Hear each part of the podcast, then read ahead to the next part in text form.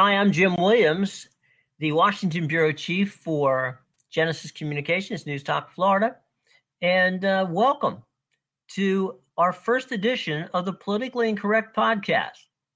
Joining me on the right, former Tampa Tribune writer extraordinaire, Tom Jackson. And on the left, another former Tampa Bay, I'm sorry, Tampa Tribune. Get it right. Get it right and get it right the first time. Tampa Tribune writer and now with News Talk Florida, Joe Henderson. Gentlemen, welcome and let's well, you talk know, you, about you notice the, how. Uh, let me let me just say this about that. First of all, uh, Jim, this is Tom Jackson. Um, notice how the guy on the left is so very prickly about about his titles or his former titles. That's just you know that's what you can expect from our friends on the left, I suppose. Uh, if, if you'd blown mine, I would have just I wouldn't have said a doggone thing. I would have just rolled with it. Oh, you, you would have blamed from, it on. You could have you said I was blamed from it on Paducah. Hillary. You could have well, it probably would have been her fault, but uh, you could have blamed it. You could have said you could, you could have said that I was from Paducah, Kentucky, and I would not have jumped in and well, said that's, anything. That's very I, kind of you. Um, I would You have got done- anything against Paducah? Because we no actually I, I I lived in Paducah once upon a time when I was a very small child. My very earliest re- uh, reminiscences, in fact- are are of Paducah. But that is not getting us anywhere just now. It's, it's No, just, uh, it's not. uh, let's let's get on point, boys. Okay. all, all right. Let's start with Guy- topic guy on- one. Guy Topic on the one- right sucks up to the boss. There you go. Thank you. Okay. That's very kind. I appreciate it. Uh, first day of the Republican National Convention in Cleveland went pretty much as as we expected it to go. Then we got to the primetime speakers. Two things that I want to throw out to you guys for comments. One, in the middle of the very heartfelt speech being given uh, on Benghazi. There were a number of them. All of a sudden, at eight o'clock, up pops Donald Trump on Fox to talk to Bill O'Reilly, basically stepping on his own convention. Later, as we all on Twitter said that Melania Trump had done a wonderful job, we come to find out that there was plagiarism in the speech. I don't for a moment think that Melania Trump had a clue that those basically three paragraphs were lifted. I think she gave a wonderful speech without knowing what was in it. And that's okay too because she's not running for president, her husband is. So let's let's approach those first two things. One, Trump stepping on his own convention, and then I thought you were going to say something else. no, no, no, I don't. Uh, Oh, okay. Well, It's, a, it's PG for right now. The oh, uh, well, good. let's let's start with uh, let's start with the situation of Trump stumping on his own convention, and we'll we'll hit the next topic on uh, Melania Trump. Well, let, let me do let me do this one then, Joe. You can you can take uh, the the plagiarism angle first, and uh, so uh, Trump did what Trump does.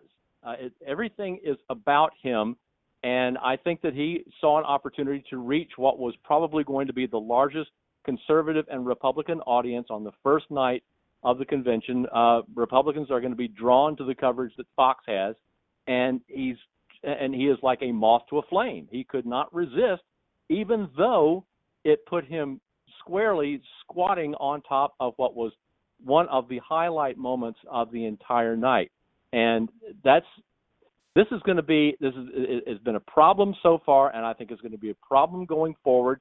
That anytime the spotlight strays from him, uh, Donald Trump does whatever he can do to get it back on himself. And if it takes stepping on the most poignant moment of the night before his wife takes the stage, well, he's going to do that. So, Trump being Trump.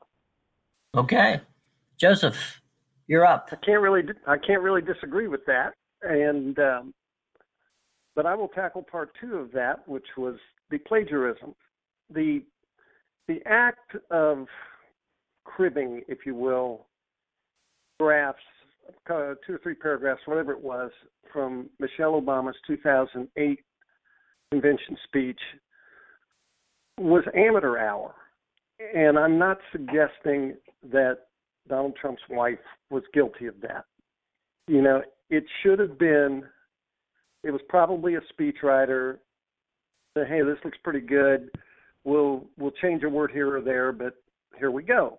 Okay, stuff happens.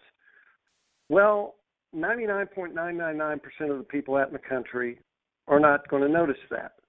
But in the Twitter world that we live in, there is somebody sitting out there in his living room or her living room going over every word and comparing. And it only takes one person to find you out in this social media world. So, predictably, um, before the sun rose, it was a thing, and it was it was tweeted out there that uh, look at this, there's plagiarism possibly. Uh, what what say you, Trump campaign? Well, if I am the campaign manager, Paul Manafort, the very first thing I do is go, oops, we have a little problem here. I need to put out this fire. You go on, you say, you know, I understand where you're coming from on this. It was inadvertent, but clearly there was an issue there. And what we should have done is just fact checked it a little more clearly than we did. We'll be more vigilant going forward. And by the way, the speechwriter's fired. Story is dead by noon if they do that. But no, he doesn't. He doesn't react that way. He comes on, charges that it, you know the whole thing is absurd. That how dare you? This vast liberal conspiracy. And by the end of the the afternoon, or before the by the end of the morning, they were blaming Hillary Clinton for it. So now you've made it into from a minor thing into an inferno, and it speaks to judgment. It absolutely does. It speaks to management style. It speaks to the way they would govern. If they can't even get this right, what are they going to do when something important pops up? We know, Joe, to your point, and, and Tommy, you can jump in on this as well. Another group of people that were being blamed for it was obviously the press, us. Um, I don't know that everybody realizes that we know people who have been fired for plagiarism and even the least little bit of plagiarism. I'm not talking about totally ripping something off. I'm talking about taking a couple of paragraphs from here or there and showing it up in a story. Uh, so plagiarism in our world is a serious, serious offense. It may not make a whole lot of difference to others, but it does to us, and that perhaps that's where uh, the average listeners is going, "Ah, come on, you know, it's only a couple of words. What's the big deal?" In our world, it, it, it is a big deal. Yeah, it, it's a huge deal, and it's also well, understandable I, I, how I, it happens. Go ahead. Wait, wait, hold on. It's understandable how it happens because we right. all read mm-hmm. around the clock, and you pick up things. You um, a phrase sticks in your head, or or you know inadvertently you you may copy a sentence that that bears a strong resemblance to something else that was written. You mm-hmm. know, and you've got to guard against that. That's why this is such a big deal because we do guard against things like that in the media. Okay, but Joe, um, I, I it's it is a big deal among the three of us, and it is a big deal within the writing community, and it's probably a big deal within political hackdom. But what I'm seeing on Facebook and Twitter is get over it already. It's not a big deal. This was I mean, to to borrow from Chris Christie, it was not. It was it was seven percent of her speech. I, this is not. I, I'm not. I'm not backing that up. I mean, I think it, I think it's kind of pretty doggone awkward. And I agree, Joe, with your point of view that they could have made this go away um, by by nine o'clock this morning if somebody from the campaign had come out and said, "We regret that this happened. We concede that there are an awful lot of uncomfortable similarities. But doggone it, isn't it interesting that the first lady and the and the future first lady share so many ideals for this country and let it go. Just move on. You know, done deal. Uh, but well, but my but my my social media feeds and my Twitter feeds and, and and the people I'm talking to are rolling their eyes about it. They don't think it's a big deal at all. They look at the other 90 93 percent of the speech and say, you know what? This was a woman who doesn't like to speak in public who got up there and told and, and, did a speech in her second language. No, no, in her fifth language. She speaks five languages, and this was her fifth. And if she stumbled, uh, if, if there were a couple of a couple of three familiar phrases that might have been lifted from from Michelle Obama's speech, well, guess what? Uh, your word is your bond is a common phrase, and reaching for your dreams is a common phrase, and and uh, and and showing respect for people is a common phrase. That's what I'm seeing. That it's not a big deal, and if and, and they could have made it be a non-factor, a non-deal at all, that nobody would be talking about it tonight's uh, when the when the convention turns to um, uh, make America work again. Nobody would be talking about that if they had just come out and said, "We screwed up. We're sorry." And and Joe's right. The speechwriter is fired. Even if it even if it was no speechwriter at all, if if in fact Melania did this herself, I mean, she's a bright woman. Um, e- even if she did this herself, uh, they would they would get a straw figure and say that person did it. You're fired. You're listening. Well, I, even- and, and You're listening, by the way, it- boys, to Politically Incorrect Podcast, and we hope that everybody is enjoying it. You're listening to Tom Jackson on the right and Joe Henderson on the left. I'm Jim Williams, your host, and we'll jump right back into it. Guys, we were talking about what was going on last night with regard to Melania Trump's speech. Then this morning, the Twitter world goes crazy, and now everybody is like, as Tom, you just said, get over it, move on, nothing to see here.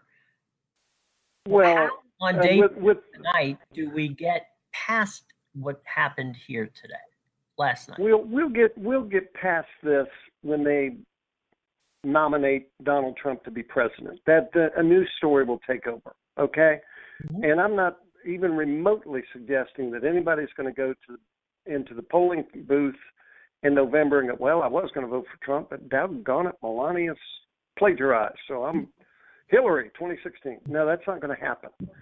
But it goes to judgment. It goes to how they handled the situation. Watergate was a third rate burglary that managed to get bungled all the way into a presidential resignation.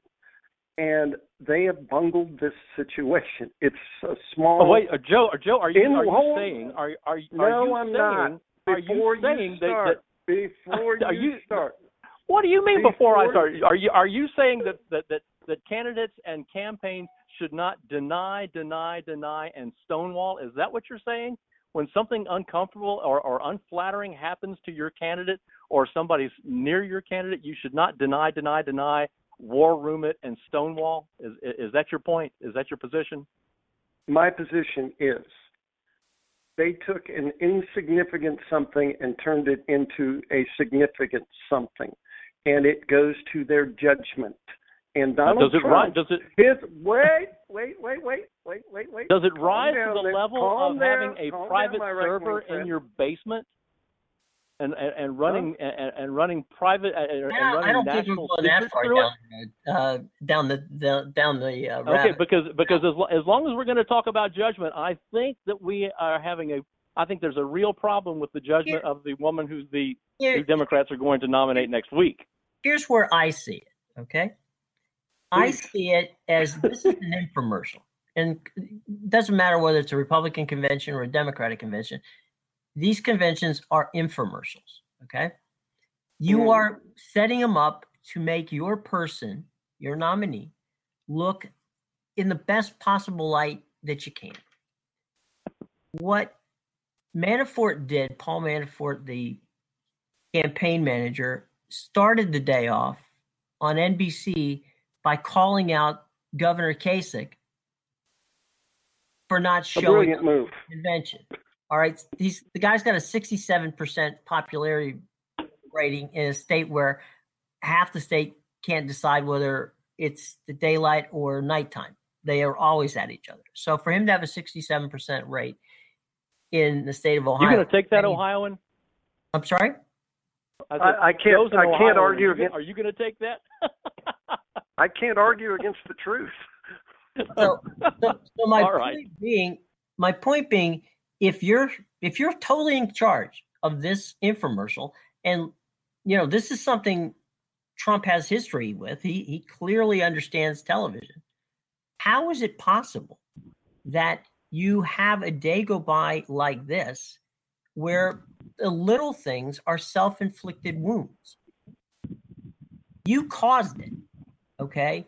It wasn't some outside entity that came in and, and, met, and messed this up. Manafort, your your campaign manager, goes after the sitting governor. Your wife accidentally, nobody's saying she did it on purpose, ends up giving a speech which was beautiful and brilliant, but ended up being partially plagiarized. How do you get the track back on uh, the train? I'm sorry, back on the track. Joe, you had said that uh, you know once Donald Trump is nominated tonight, then uh, you know the track the train should be back on the track. Do you agree with that, Tommy?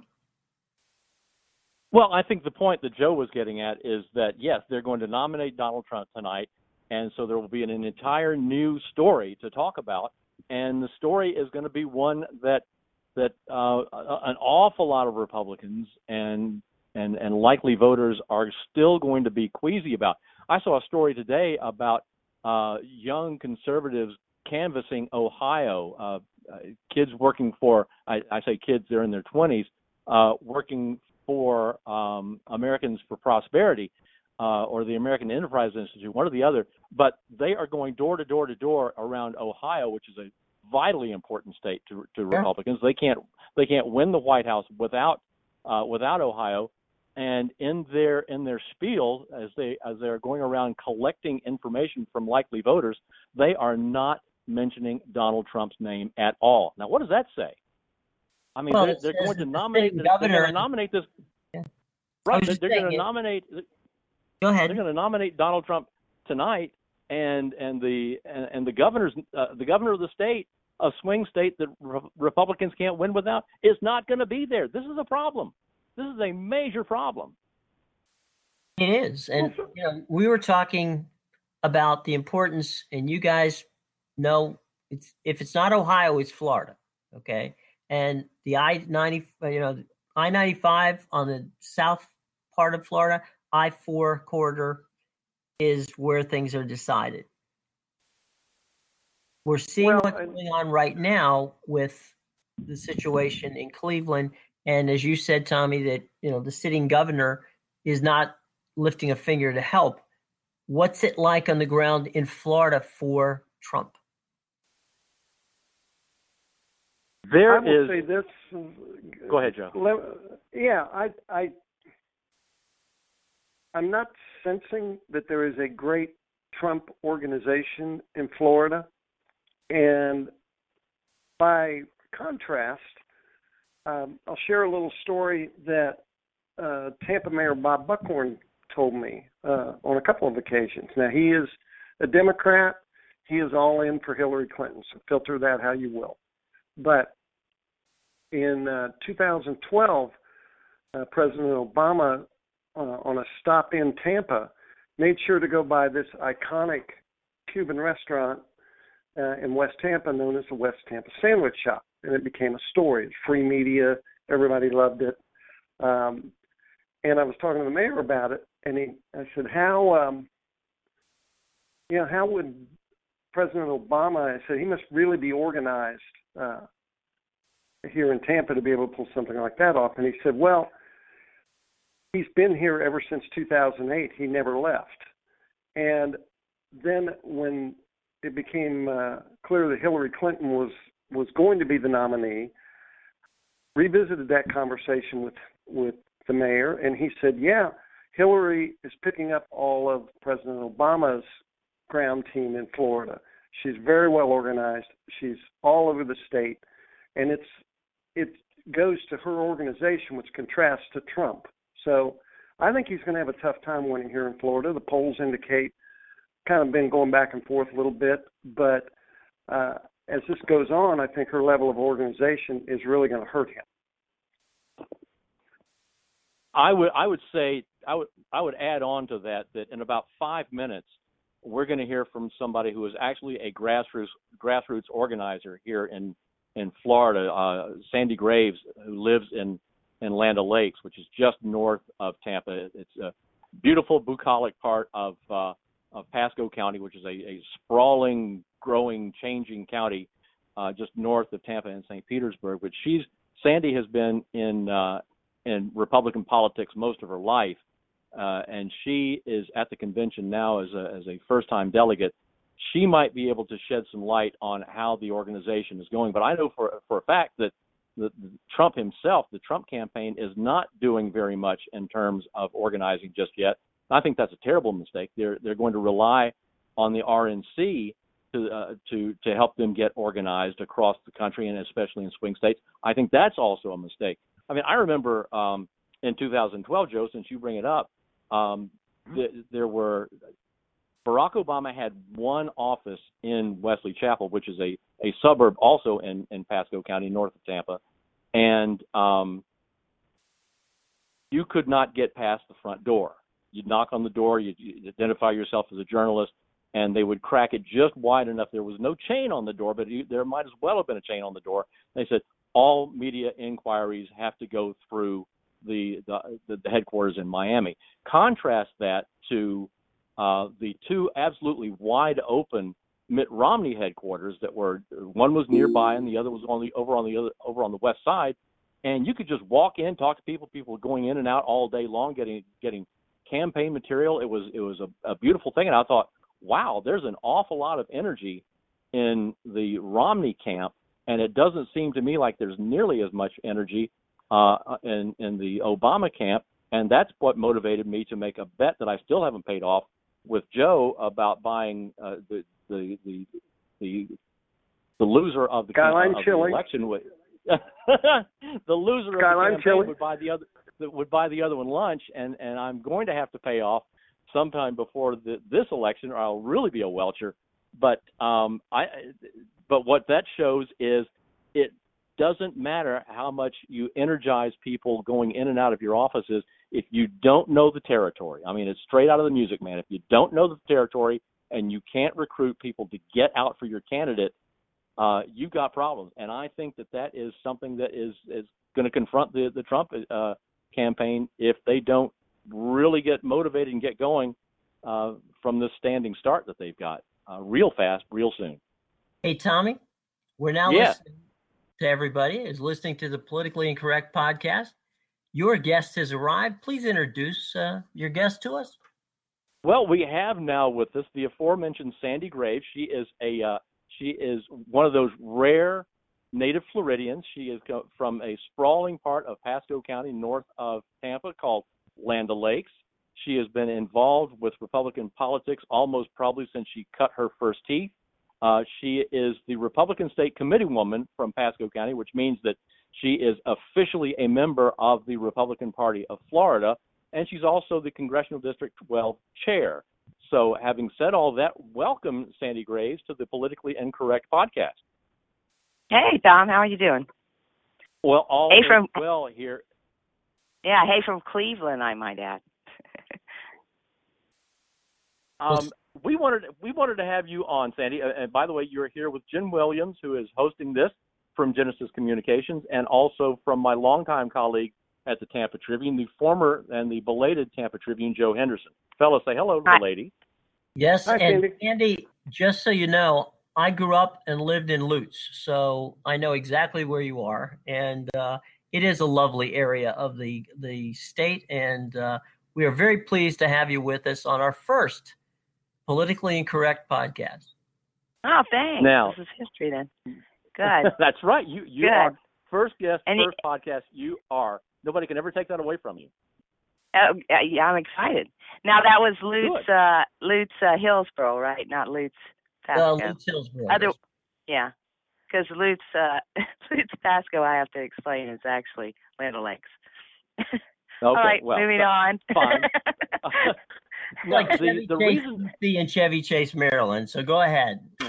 exactly. the, the reason the, the the reason Sandy we we wanted to have you on especially not our our long-standing professional relationship notwithstanding is because you are one of those people who has made I, I, I correct me if I'm wrong but you are one of those Republicans who has made the long journey from supporting other Republicans during the early part of the primary and thinking that you might not ever be able to get around to supporting somebody like Donald Trump, but that when he became the nominee, you began to see qualities in him that you had not really recognized before, and now you are full on behind him. Can you describe, can you give us the narrative of how that happened, where you started, and how you got to where you are?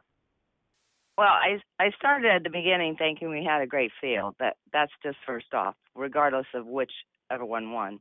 And I said from the get go that um, whoever was left standing, because I actually started out as a Carly Fiorina um, supporter, so it was whoever, you know, man or woman, was left standing, I would support. Um, uh, I, actually, Carly didn't last that long, uh, unfortunately for me. But um, as the, as the field progressed, um, Donald Trump obviously became the winner, and I always supported whoever the people um, decided on, because I think the process, as much as you heard about um, the system, the system works, um, and a primary system is one where Republicans pick um, their candidate. And granted, in some states we have open primaries, and but still, nevertheless, uh, people spoke just like they did for Reagan, and just like they did for McCain, and just like they did for um, um, uh, Bush's. Uh, you know, uh, it's a process, and people pick their uh, their choice. So I'm I'm ready to move with the people's choice. Sandy, what was your? Go ahead, go ahead, Jim. I was just gonna say, you were on the. You know, you're obviously in the building at the Q in uh, in Cleveland. And, well, uh, I'm not at the Q right right this no, no, second. No, no. I'm sorry, I meant to qualify that. What I was about to say was you were at the Q last night. Oh yes. During the during the convention, uh, Joe and Tom and myself have been chatting a bit about uh, the speech and how well it went for Melania Trump. She did an outstanding job. And uh, then this morning, of course, there was the controversy over the possibility of the plagiarism situation. As a delegate and as a as a Republican, does it bother you in any way, shape, or form about that possible plagiarism situation, or is that just something that we in the media have ginned up a bit? Mm, that's you in the media. Um, first of all, Melania is not Melania is not running, um, and uh, it wasn't total plagiarism. Would it be if it's just a certain little portion of words? and uh I don't I'm one of those that don't think anything is um you know original with anyone because we've been on this planet a long time. so sooner or later you you're copying something from someone. Um there's no phrase that hasn't been turned so to speak. So um and hey, sometimes that's the greatest form of flattery, isn't it? So True. And did you? Uh, maybe your, she should. Maybe she should have chose someone else to flatter. Yeah. Pardon me. I was just saying, what was your highlight of the day? The highlight of the day, my goodness, just being here has been so exciting for me. But I think the highlight, I'm really impressed with the um, Gold Star mothers um, and just the the sense of sincerity they have over what has happened with their sons serving and um, how they feel totally um, you know, against what happened in Benghazi and what happened with their sons and giving their lives and how they feel that the government hasn't been there for them.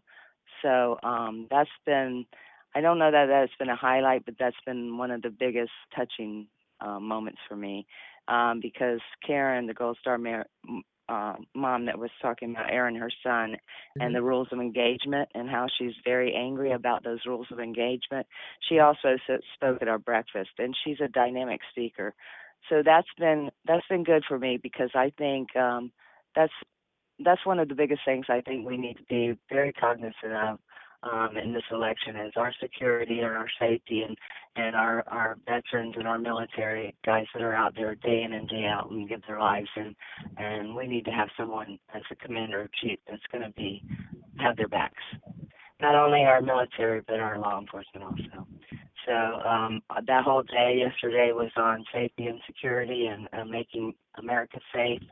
Um so i think those those highlighted that day you're listening to the Politically Incorrect podcast. And uh, Tom, I know you wanted to ask a question. Go ahead. Well, I did, but, but I, I wanted to ask because we talked about this um, a few weeks ago for a column that I wrote for a little publication in Pasco County called The Laker, um, and, and and there are Sandy, there are uh, still those Republicans who don't think that that Donald Trump is Republican enough. And you made, for me, that that day that we visited about him, you made a fairly eloquent argument on his behalf uh, about the areas of the, the policy areas and the philosophical areas that you think that he lines up pretty well uh, with with Republicans, especially the Republican base. And would you mind mentioning those again, if you can recall? Well, I think right now he's given voice to the situation with immigration and how we need to in, our our immigration policies need to be reformed, and that doesn't necessarily mean you're going to, you know, cut off the border totally or whatever that's concerned. But we have to be cognizant of the fact that people are coming into this country that don't like us, and they're not they're they're um, wishing us ill and our borders are porous. So I think he's speaking to that situation. He's speaking to the fact that, you know, America first. Um, you know, take care of our own citizens um, before we start just willy nilly um, taking care of others. Um, not that we're not a caring nation. I think he believes in in in caring for for other uh, for people, but we need to be very cognizant of our own borders and our security. Um, also, I spoke to the trade situation and our economy. Um, uh, there's a lot of people in this country still that want America to be successful in our trade or, and our our standing in this um, in this world. Um, not only with trade, but in, also in our our strength of um, abroad. Um, you know, Obama's the one that said lead from behind. That's an oxymoron. You can't lead from behind. There's, you're not a leader if you're behind something. Um, and it's scary too. And I think over the years, with that philosophy of leading from behind, um, we've lost a lot of respect in the world. I think um, Donald Trump loves America, and I think he wants to see it as a leader. And I think he thinks his, and I, I believe it too. I think I, I don't think uh, Trump even knows the word failure, and I, I think he he believes himself as a leader. So, um, and I see it in him too. I think he wants to lead America to be great again. Did I do that okay?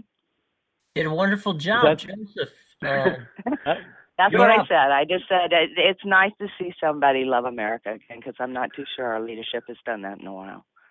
Oh, uh, excuse um, me. I do believe they did. Oh, Joe, you've got to want that. You've got that, to want oh, it. Go ahead, well, Joe. Got, I'll let you have it. Joe yeah, Henderson. Uh, your turn. Well, that wasn't the question I was going to ask, but I will I will say that uh, Sandy, with all possible respect, it really um, is insulting to people on the left, if you will, to suggest they don't love America, and that is something that Republicans have done repeatedly uh, for years, and to suggest that is just unfair and inaccurate. I believe Barack Obama and Hillary Clinton and all the rest of the folks up there love America. They may have a different idea about how we should go about it, but that does not make them someone out to, to bring America down.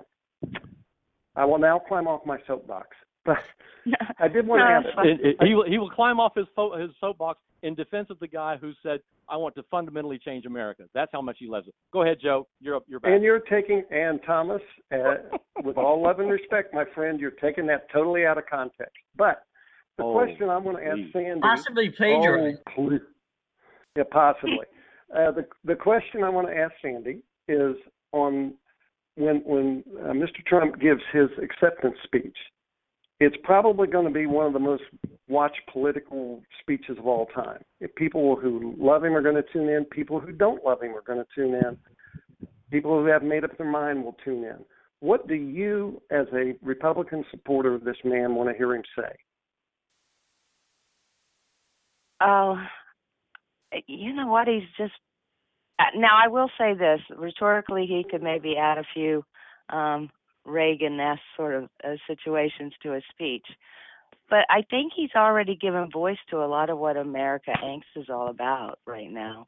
Um, so I want to see him do that with eloquence. Um, and um, basically, I want to see him unify the party. I know it sounded like we had a little uh, a problem yesterday with uh, people that um, still for Cruz, but most of that um, voice you heard was from the gallery. It wasn't from the floor at all.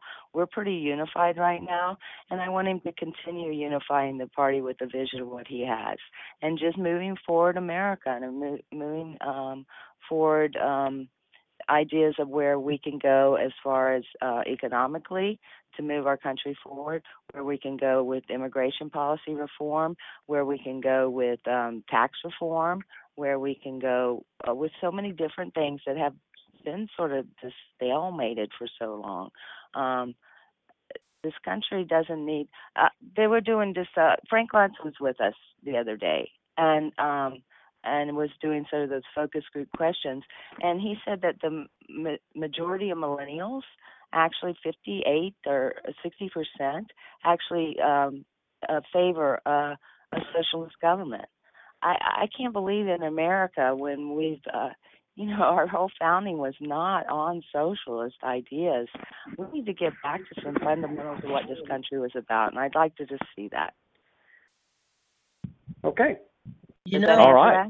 that? It was well Yeah. said. I, I Frank is a good friend, and I I believe his his statistics normally. Uh, but I, I think when when Frank speaks of that, I think what what he's talking about the millennial situation is socialism, not in the socialism of a Canada or of a um, of a um, of a England or or even France for that matter. I believe what the millennial situation is, Sandy, and uh, the three of you can chime in here on the politically incorrect podcast with uh, with what we're chatting about today. I, think they're looking at the ability to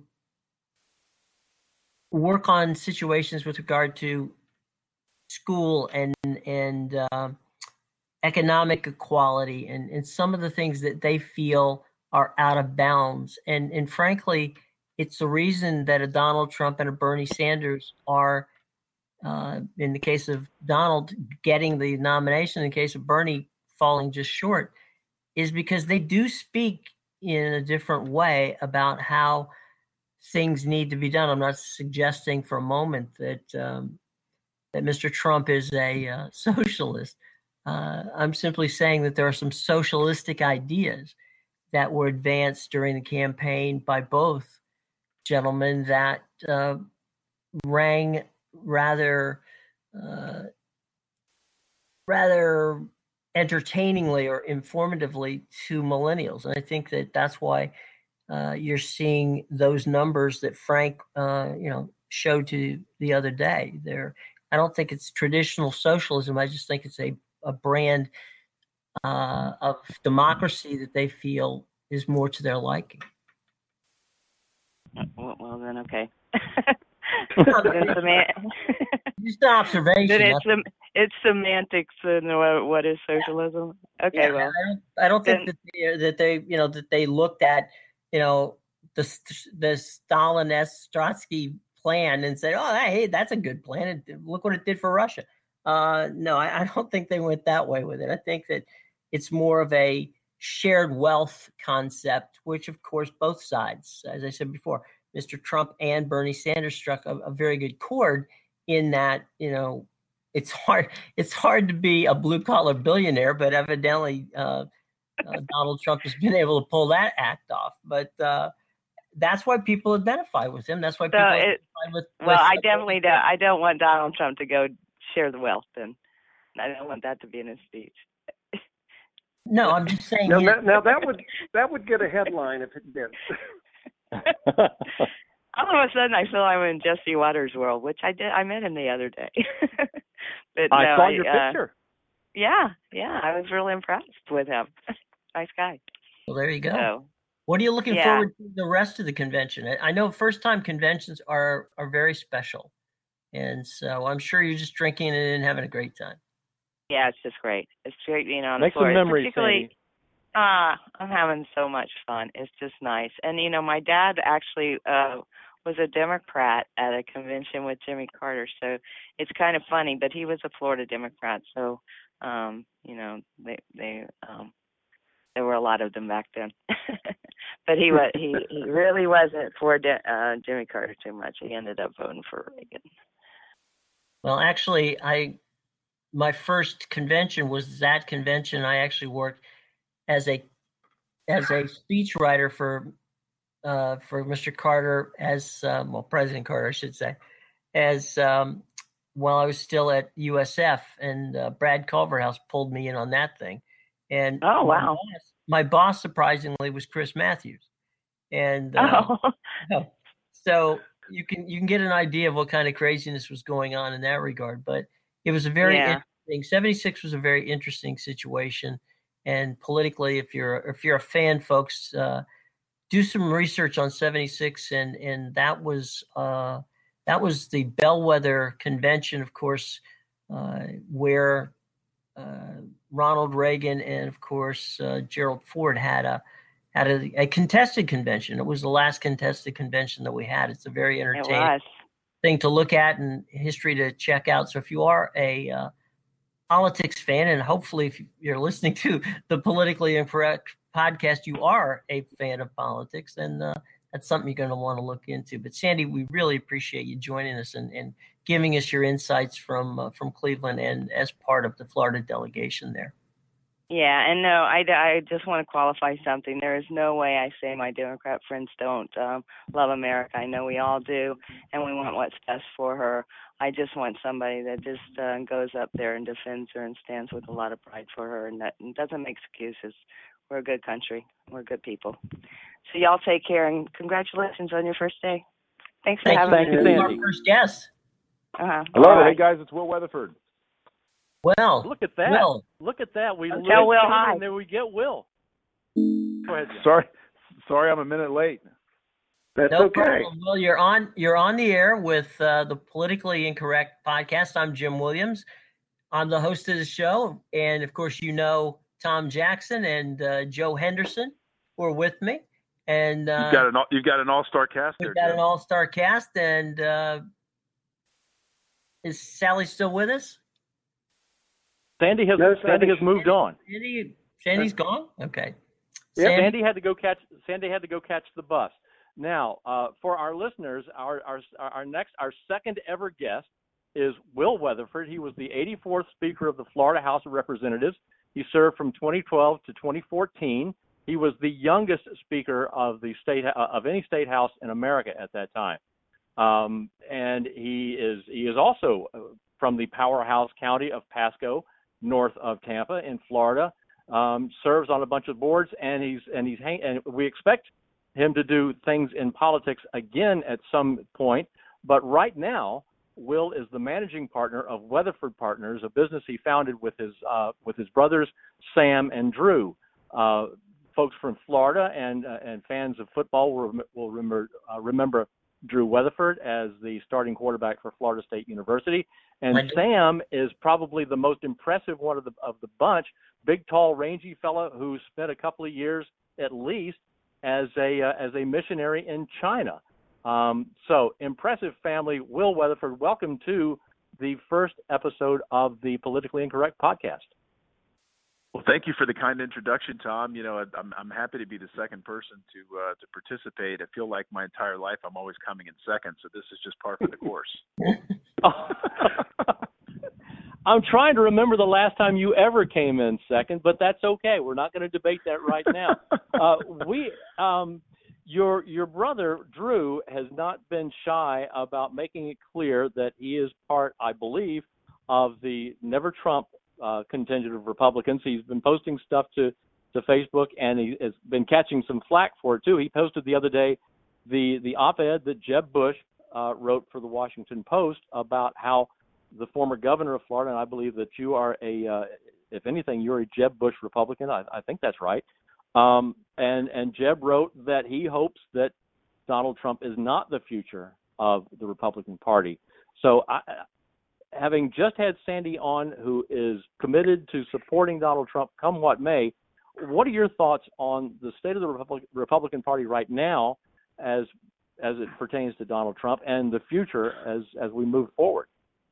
Well, I think it's a it's a really good question, and um, you know, I would say, uh, you know, I'm a I'm a conservative Republican, and uh, I, I certainly uh, was a big fan of Jeb Bush when he was governor of the state of Florida, and and led the state of Florida in a tremendously conservative way, and uh, made a lot of us proud when he did it. You know, Donald Trump, it's it's an it's such an interesting uh, moment in history for our party, and you know, I think what Jeb was trying to say in that op-ed was that he both believes and hopes that the Donald Trump style and and the belief structure that he brings to the table is not the future of the party. Nobody can argue with the success that Donald Trump has had. He's tapped into a level of anger and resentment and frustration of the American people, particularly Republicans that are in America, and has done a great job. Ran a great campaign. You can't take that away from him. But if if you look at his actual position on issues, there's actually a very far departure from what conservative Republicans actually believe. Everything from free trade to the fact that for most of his adult life he's been supportive of universal health care, which is to the left of Barack Obama. Um, everything from his position on uh, you know, the, the America's role in the world when it comes to military affairs and, and, and what role do we have in the Middle East and, and, and, and all these countries. And so it's just a more isolationist approach. And so it's not that he's a bad guy. And in fact, I've, I've interacted with Donald Trump on numerous occasions. He tried to convince me to give him a casino in Doral in Miami where he owned a big piece of property, which we obviously didn't do. Uh, that's, that's a true story, by the way, Tom. And, and so I don't, I don't dislike him, but I think the concern is the the approach he's taken to this primary has brought more division to both our party and potentially to the country. And it's not a, a platform based on ideas. It's a platform based on very strong rhetoric. And long term, that's very dangerous for the party. Well, uh, oh. this is Jim Williams in Washington. I think that one of the things that, and I've been here since the um, since 1992 when I started following the Bill Clinton situation and, and the White House, and uh, and Newt Gingrich was the Speaker of the House at the time. One of the things that I've seen here in Washington, and perhaps you can chime in from uh, a statewide standpoint, has been an almost lack of even cordiality amongst people on, on the hill. Every time I go over there, it's it's not like people are talking to each other. They're talking at each other, away from each other, cloistering themselves away, and putting themselves in a situation where they never seem to talk or want to give even an inch one way or another. And uh, I think that uh, the time of governance is become difficult. And then, you know, to follow up with that, I know I've spoken to Speaker Ryan, who at times has been frustrated with his own caucus because of the Freedom Caucus. So, mm-hmm. As we talk about the where the GOP is going, Trump post Trump, do you foresee a schism in the party that is going to be easy to bring back, or going to be difficult, or do you see them actually splitting in some regards?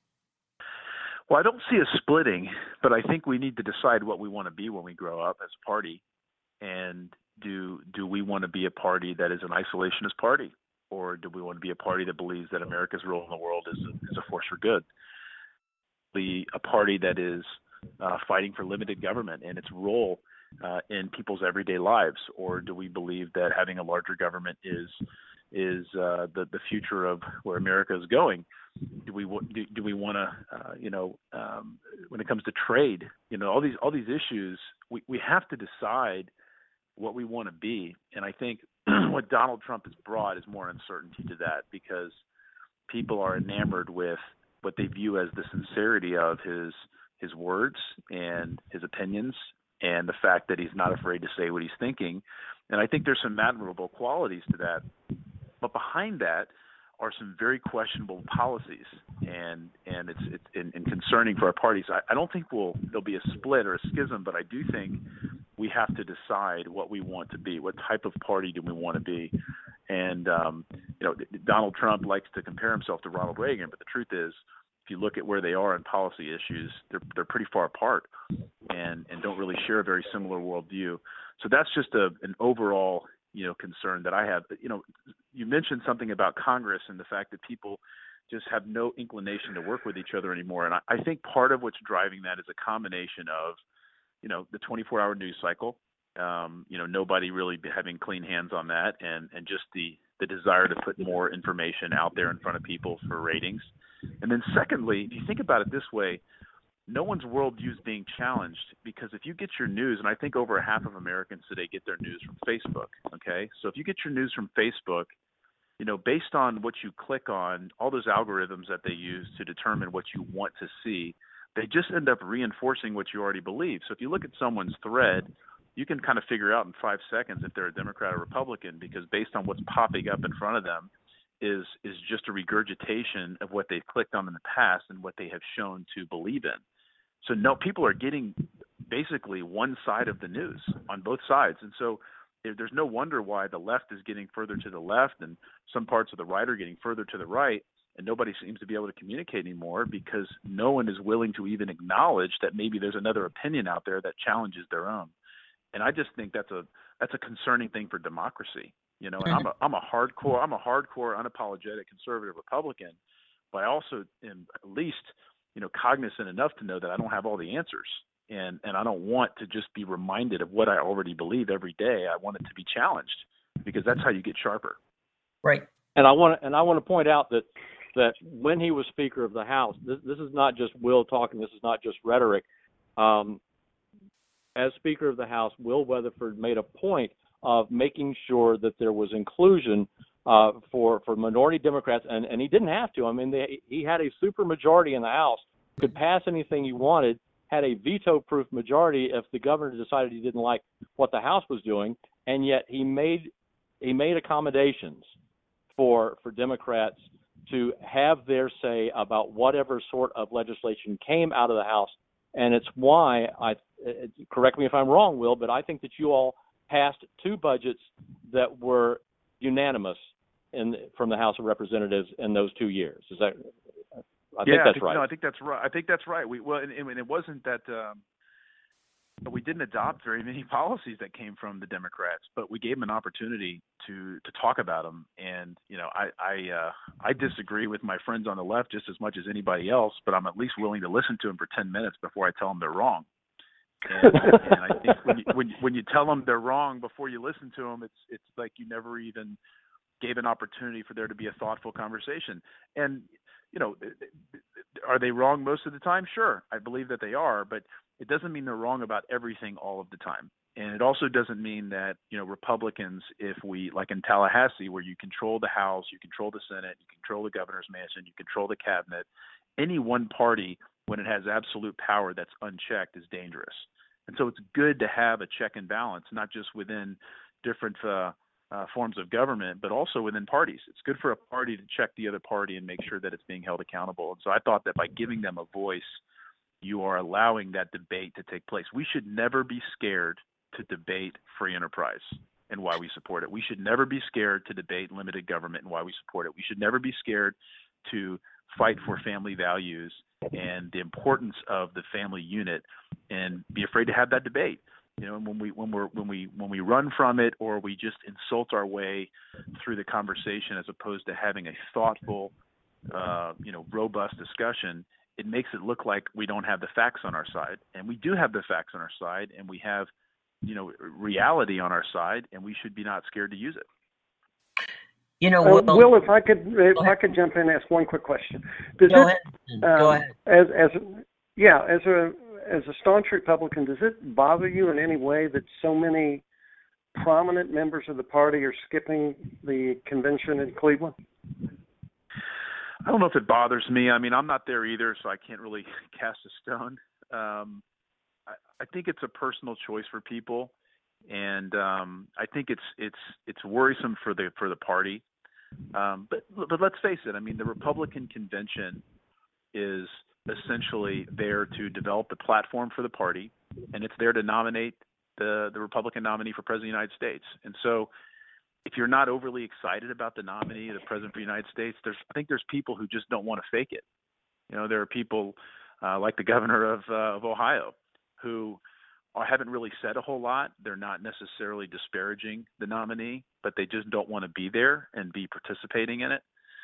So I think there's a lot of people that are torn. And then there's others who say, you know, the other logic to it is, well, he's better than her, and if you don't vote for him, you're essentially voting for her and and they make that argument. And I think there's there's legitimacy to that argument, but um, to say that you know not supporting Donald Trump is essentially supporting Hillary Clinton, I think is a is a bit of a stretch. But I understand the point, and and it's a it's a logical thought. And so I, I'm con- I'm concerned about the lack of unity in the party, but I can understand why people don't want to be there and be a part of it.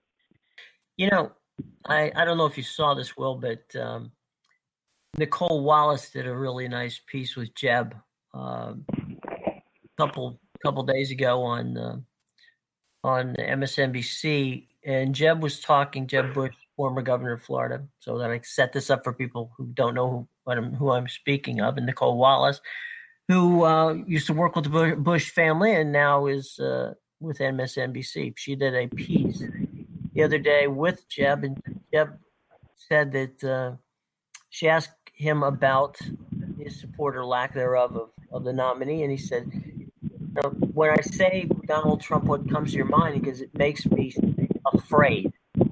And then they said, "What about Hillary Clinton?" Because she makes me sad. So, do you vote for afraid or do you vote for sad?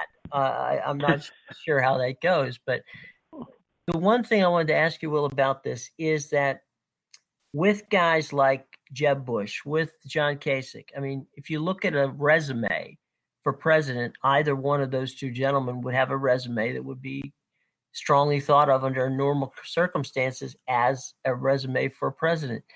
How did things get so out of whack this time around that a Donald Trump outsider, a Bernie Sanders outsider for that matter, was able to come it, in? It, it, it's yeah. As a as a not being a Democrat, it's hard for me to psychoanalyze what the Democrats were thinking with Bernie, aside from Joe and I will Hillary, do that for you.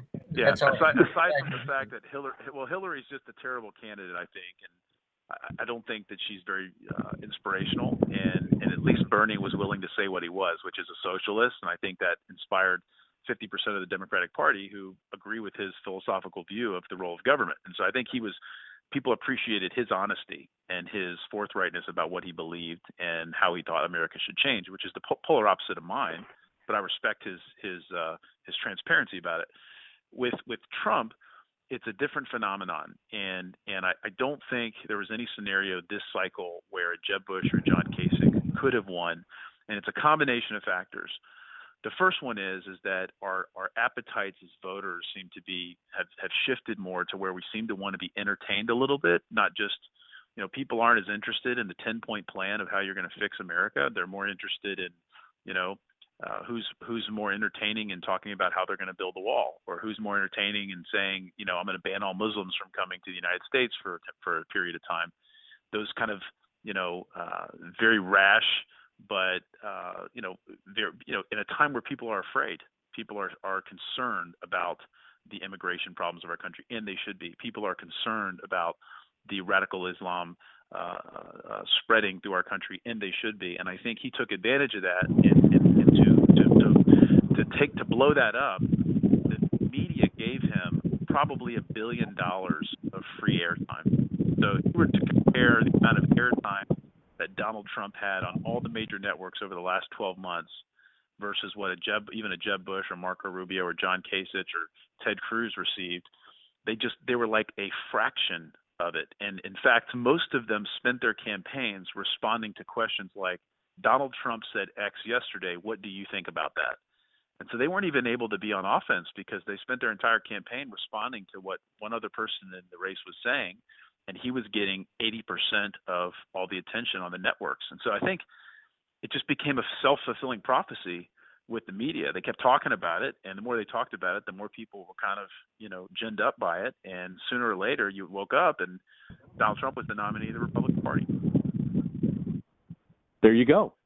Uh, Will, we promised to let you go at, at, a, at a propitious moment, and that moment has come. But I would I would be remiss as a as a working contract journalist uh, before I let you go if you this is an opportunity if uh, if you wanted to make news about what your future plans are regarding politics, this would be you know a, a history making opportunity for you to do that. So, what's your well, next there's plan? a rumor. There's a there's a there's a rumor, Tom, that the mosquito control seat is opening up in Pasco County. So I am strongly considering that. And that will be hotly about it over the contested next- this year. it's it's a pretty hotly contested race, and so we'll we'll see where that goes. But in in all seriousness, I love public service. I love the Republican Party, and um, you know, in the next four or five months, I've got to make a decision as to whether or not I want to continue serving in another capacity, maybe in a statewide capacity, or if I want to continue in business with my brother's family. So. Uh, both are great options to have, and uh, I've got to do a little bit of thinking about it, a little bit of praying about it, and uh, some soul searching, and we'll see what happens. But no news to break today, Tom. Sorry to disappoint. By the way, Will, Well, are you- it's not- are it's- pro It's good to talk to a man with. n- I'm Go ahead. sorry. It's, ahead, it's nice to talk to a man with nothing but good options in front of him. Boy, nice life there, Will Weatherford. Will, are you pro mosquito or anti mosquito? You know, I'm very anti-mosquito, and I always have been. I'm proud of it. And if if if I were to be elected mosquito control in Pasco County, I can promise we'd have less mosquitoes than we have today. How's that for Would you build a wall to keep the mosquitoes out? I'm just asking. you know, it's either a wall or maybe a GPS system. You know, apparently that type of technology works. so it, it, Yeah. could, it could be a functional wall or some type of GPS triangulation. I'm not sure. This is completely degenerating. Um, All right. Jim, you, you Jim, you have to get control of this Yes. I'm coming. I'm coming back after you, boys. Uh, the politically incorrect podcast number one. Will we appreciate you joining us as a guest, and uh, and we will be watching for your next move. And don't be a stranger. Uh, come back and join us anytime. Yes, sir. Thanks, Thank Will. you. It's an honor, guys. Thank you. Bye bye. Thank you. Well, boys, we have gotten to a situation here where we found out um, two very diverse situations there one with Sandy and one with Will on where the party is at this point and uh, where they they want you know as Will put it what they want to be when they grow up. Uh, any takes from uh, from uh, our guest today, uh, Tom? I I think the I I think both of them put the best possible face on a really bad situation that that confronts Republicans, and um, I and, and either way November goes, the GOP is going to be a different party on the other side of Election Day, and and, and I think that schism that damages the the, the party and makes it have to reassemble as something that we've never seen before uh, is is a distinct possibility. Joseph, any closing uh, words from you? I'm going to be uh, listening very closely to what the Donald has to say in his acceptance speech. Uh, it is his chance, maybe his last chance, to show that he can have some judgment, have some restraint, uh, maybe pull off something without a, a massive screw up. And if he doesn't come out of the convention with a, I would say, minimum of five to seven point bounce, I think it's over. I think, barring something completely unforeseen, Hillary Clinton will be your next president. You know, and speaking of Hillary Clinton, on the day after the Republican convention, which of course is Thursday, on Friday, I would be less than a good host if I didn't tease this. On Friday in Tampa, it is likely that Hillary Clinton will name her vice president.